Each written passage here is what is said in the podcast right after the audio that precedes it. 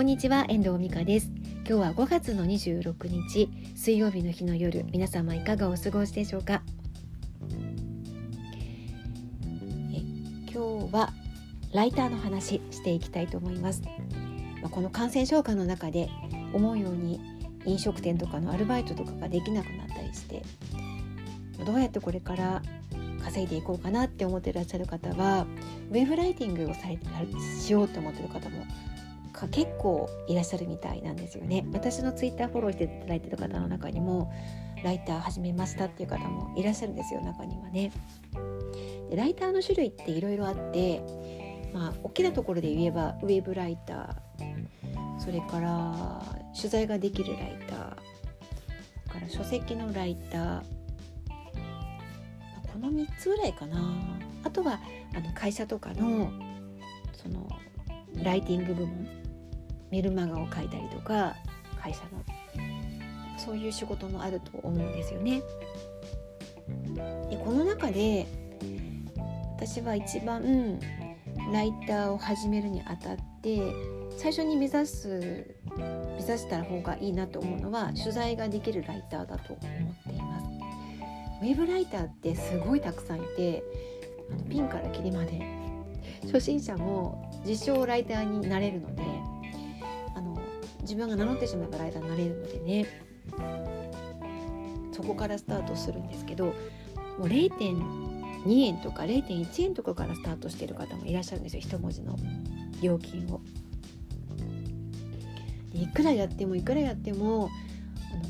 の稼ぎにつながらない時間ばっかりかかってしまうっていう数をこなしていくっていう仕事に初めはなりがちなんですよね。でもウェブライターも実績を出していけばあ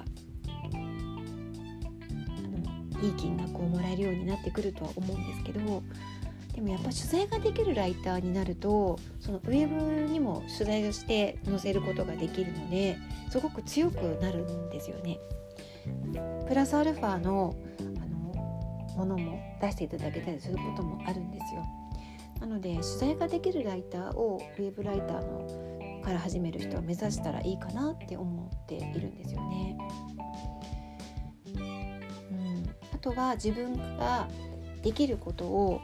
あの自分のコンテンツとしてウェブで発信をしていくこんなことができますよっていうことで見つけてもらってお仕事のご依頼をいただくっていうことも可能だと思います。仕事が仕事を取りに行けるライターとか自分で営業ができて仕事を持ってくるライターっていうのはすごく強くて、うん、こう人からもらう仕事をポンポンっていただく仕事もありがたいことはありがたいんですけどでもそれがなくなった時に自分でじゃあどうするってなった時にやっぱり自分で収穫ができるライターであることも強い強みになりますよね。なのでこれからライターを始める方はウェブライターとして実績を積みつつ取材ができるライターを目指しささらに自分で集客ができるライターを目指すといいかな強くなっていくかなって思うんですよね。私自身もそういう道をたどってここにここまでやってきております。今日はあの私がこの2年間お仕事させていただいた方のどんな方と仕事したかなってことを振り返っていたんですけど本当にやっぱり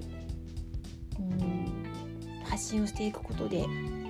ご依頼いただくようなこともねないただけるようにもなってきているので、まあ、そこは本当に自分としては良かったなって思うことなんですよね。参考になればと思います。今日はライターの話これからライターとしてスタートする方フリーランスのライターとしてスタートする方のヒントになればいいなと思ってライターの種類とか目指していくライターのと仕事についてお話ししてみました。いかがでしたでしょうか？では今日はこの辺りで終わりたいと思います。最後までお聴きいただきましてありがとうございました。また聞いてくださいね。ではまた。